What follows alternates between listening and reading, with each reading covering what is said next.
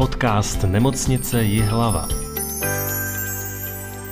1242 dětí. Tolik se u nás narodilo v Jihlavské porodnici za loňský rok a přestože celorepublikově klesá porodnost, tak u nás v Jihlavské nemocnici se zatím to číslo drží.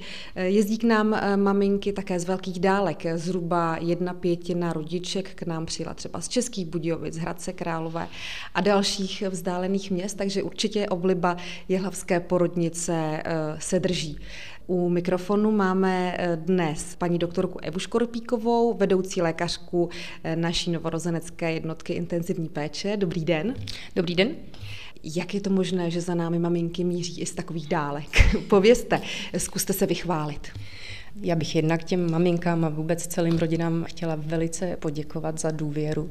Za tímhle úspěchem stojí veliký tým lidí. Je potřeba vypíchnout především práci gynekologicko-porodnického oddělení, porodních asistentek. Ten tým je nesmírně progresivní, nebojí se změn. Maminkám se vychází velice vstříc, protože cílem je vlastně spokojená rodina a především teda zdravé dítě samozřejmě.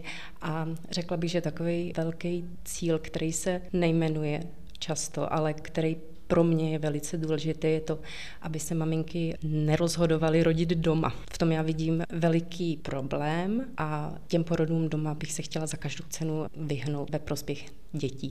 A já jsem odbočila od toho, jak velký tým eh, stojí za tím úspěchem. Jak říkám, nej, jednak to je gynekologicko-porodnické oddělení, jednak to jsme my jako dětské oddělení a novorozenecké oddělení, ale pak taky anesteziologové a eh, jejich ústupky nebo velkorysost, co se týká péče o rodičku na porodním sále, kde se provádí císařské řezy, kde ten multidisciplinární tým se schází celý, je to spousta lidí, kteří jsou sehraní a kteří vytváří tu atmosféru tak, aby ty maminky se u nás cítily dobře, bezpečně a spokojeně. Přesně to, jak jste říkala, aby se u nás cítili dobře, možná tak jako doma, abychom se vyhli těm domácím porodům, tak se tomu u nás snažíme jít trošku naproti, například eh, rodinným pokojem a dalším mm, nejenom zázemím, ale jak jste říkala, i přístupem, aby právě maminky se cítily zkrátka u nás dobře. Je to tak vlastně, když to řeknu úplně jednoduše, ten přístup je velice liberální a to, co děťátko neohrožuje na zdraví nebo životě, je víceméně povoleno. A cílem je teda opravdu to zdravé dítě, spokojená rodina. Spousta maminek přichází do nemocnice a má svůj porodní plán, ale eh, vy často říkáte, že už víte třeba, co máte dělat. Tak jak to je s porodním plánem? Jste rádi, když s ním maminka přijde? My se určitě uh, nijak porodním plánům nebráníme a když jsem si ty porodní plány pročítala, tak musím říct, že spoustu věcí, které se v těch porodních plánech objevují, my děláme jako standard. Uh, nebo naopak teda ty věci, které uh, maminky nechtějí, tak se tady už dávno třeba nedělají. Takže porodní plán je určitě na místě, ta maminka se cítí jistější, pokud vyjeví to svoje přání a ví, že si to přečteme, ale vlastně by stálo za zmínku spousta věcí, které které v těch porodních plánech se opakují a které eh, ale vlastně by tam nemusely být, protože jsou pro nás standardem péče. Jaké to jsou třeba body, co, co maminky často píší a u mm. nás je to třeba už právě, jak říkáte, standard? Já jsem ještě zapomněla k těm porodním plánům říct. Eh, ten porodní plán se týká jednak péče před porodem. Tohleto téma bych nechala gynekologicko-porodnickému týmu. A pro mě ten porodní plán je závazný vlastně od chvíle, eh, kdy se děťátko narodí.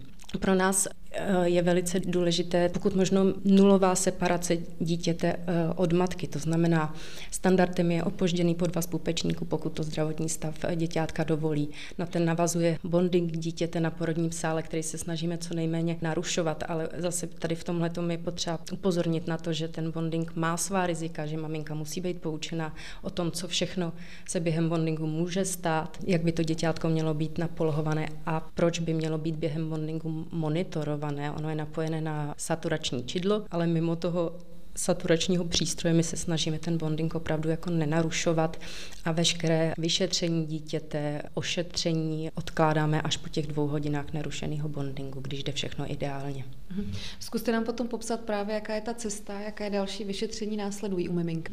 Ve chvíli, kdy končí ty dvě hodiny toho bondingu na porodním sále, kdy maminka odchází sama do sprchy, nebo dříve, než odejde do té sprchy, tak přicházíme my, pediatři nebo neonatologové a děťátko si vyšetříme. né?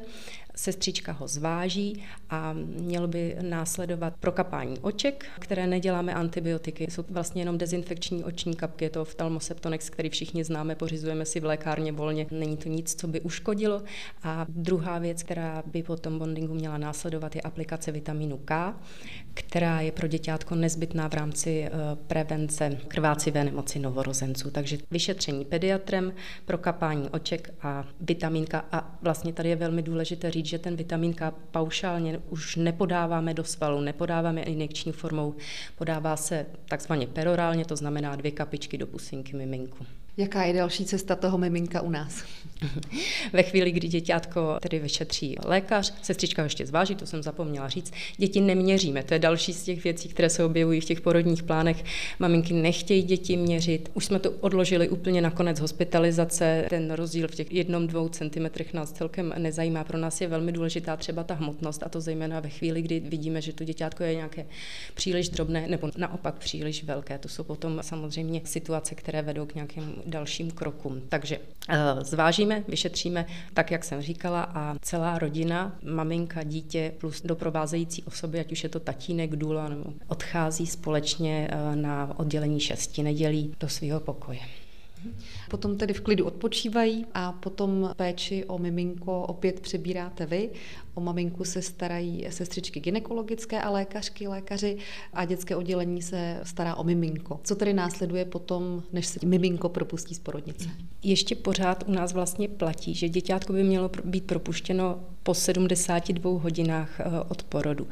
Takhle je to podle legislativy, nicméně Víme, že pokud dítě není ohroženo na životě a na zdraví, tak trvat úplně přesně na 72 hodinách není nezbytně potřeba. Chceme se trošičku aspoň přibližovat těm 72 hodinám, těm třem dnům a proč. Je to čas, kdy víme, že u děťátka se nemanifestuje nějaká časná eh, infekce, že nestoupá nějak významně žloutenka novorozenecká, že se neprojeví nepoznaná srdeční vada a další věc, která je velice důležitá, za těch 72 hodin jsme schopni eh, zorganizovat veškeré povinné screeningové vyšetření novorozenců. To znamená, že potom po těch 72 hodinách v průměru zhruba maminka může odejít domů s miminkem, potom si ještě vidíte, nebo už to je taková konečná? Po těch 72 hodinách je dítě předáno do péče praktického lékaře pro děti a dorost. A pokud eh, během pobytu na porodnici nemělo potíže, které by si vyžadovaly eh, vyšetření u nás v nemocnici, tak už se s děťátkem nevidíme. Tím důvodem, proč bychom si ho zvali, je třeba například právě ta vysoká žloutenka novorozenecká.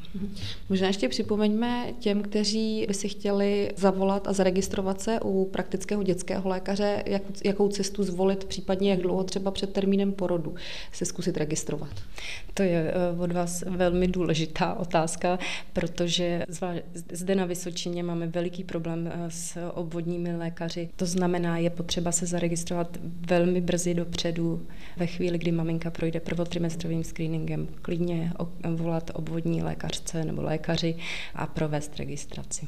Pokud se ještě vrátíme k nám zpět na porodnici, co se týče péče o miminka, chystáte nějaké novinky nebo jsou nějaké vize, nějaké plány, eh, co třeba je nějaký celosvětový trend teď? Vizí do budoucnosti máme několik a mezi těma předníma bych zmínila to, že bychom zde chtěli mít sběrnu mateřského mléka. To mateřské mléko by se potom využívalo především eh, tedy eh, na naší jednotce intenzivní péče, kde pro nedonešené děti je velice důležité, aby ta první strava třeba, kterou dostanou ty první dávky mléka, aby to bylo mléko mateřské, aby to eh, nebyla umělá mléčná formule. Takže první cíl nebo první takový, to, co bychom si opravdu přáli, je sběrna mateřského mléka. Potom eh, samozřejmě další vzdělávání v oblasti vývojové péče, další vzdělávání v oblasti podpory kojení. Potom rádi bychom pořídili ohřívačku textilu, kdy vlastně jde o to, aby děťátko během toho bondingu bylo, aby mu byl zachován tepelný komfort a mm, ta ohřívačka textilu ho pomáhá zajistit, že se děťátko zkrátka přikryje teplou vyhřátou dečkou, dá se mu teplá čepička, aby mu bylo hezky, aby to bylo pro všechny moc příjemný. Je to spousta novinek, které chystáte v letošním roce zavést. Napadá vás ještě třeba, na co se maminky často ohledně péče o miminka ptají, co jsou nejčastější dotazy, anebo naopak třeba mýty, se kterými k vám přichází, co, co třeba by bylo nebo stálo za to říct, protože se ptá opravdu hodně maminek? Já jsem vlastně trošinku odbočila eh, od těch těch porodních plánů, kde eh, jsem řekla, co se tam píše a co my teda běžně děláme. A pak ne často, ale občas narazím na to, že někdo odmítá ten vitamin K, který už jsem zmínila. Ně, některé maminky si nepřejí odběr krve z patičky na screening metabolických vad. To jsou třeba věci, které bych opravdu jako se všem snažila rozmluvit. Vitamin K se nedává jenom proto, že by se nám chtělo něco po narození miminku nutně podat. Dává se proto, že se ví, že krvácivá nemoc novorozenců, to znamená nedostatek vitamínu K. Víme, že je ho málo v mateřském mléce, víme, že děťátko ještě není osídleno tou mikroflorou, která je schopna produkovat vitamin K. To osídlení nastupuje až někdy po třetím měsíci věku. Takže víme, že do toho třetího měsíce mu musí být nějakým způsobem eh, dodáván vitamin K. A pokud eh, by to maminky odmítaly, tak se vlastně eh, dostávají do rizika, že to děťátko, které jinak je úplně zdravé, to nejsou nemocní novorozenci, může prodělat nebo může i podlehnout té krvácivé nemoci novorozenců, jejímž projevem může být krvácení do centrální nervové soustavy, krvácení do střeva a podobně. Takže to bych určitě rozmlouvala. A další věc, odmítání screeningu metabolických vat je taky velice, řekněme, kontroverzní, až bych řekla nerozumné, protože to nejsou nemoci, které jsou extrémně vzácné. Od letošního ledna se v tom screeningovém programu zjišťuje 20 nemocí už. Některé jsou vzácné, ale jsou tam například nemoci jako vrozené selhání štítné žlázy, vrozené selhání nadledvin. A to jsou nemoci, které opravdu nejsou vzácné a jejichž poznání je vlastně od, na tom závisí od eh, let, kdy zdraví a život toho dítěte. Moc děkuji za rozhovor a přeji hodně zdravých a šťastných miminek i maminek. Děkuji. Já děkuji za pozvání. Tež si přeju to tež.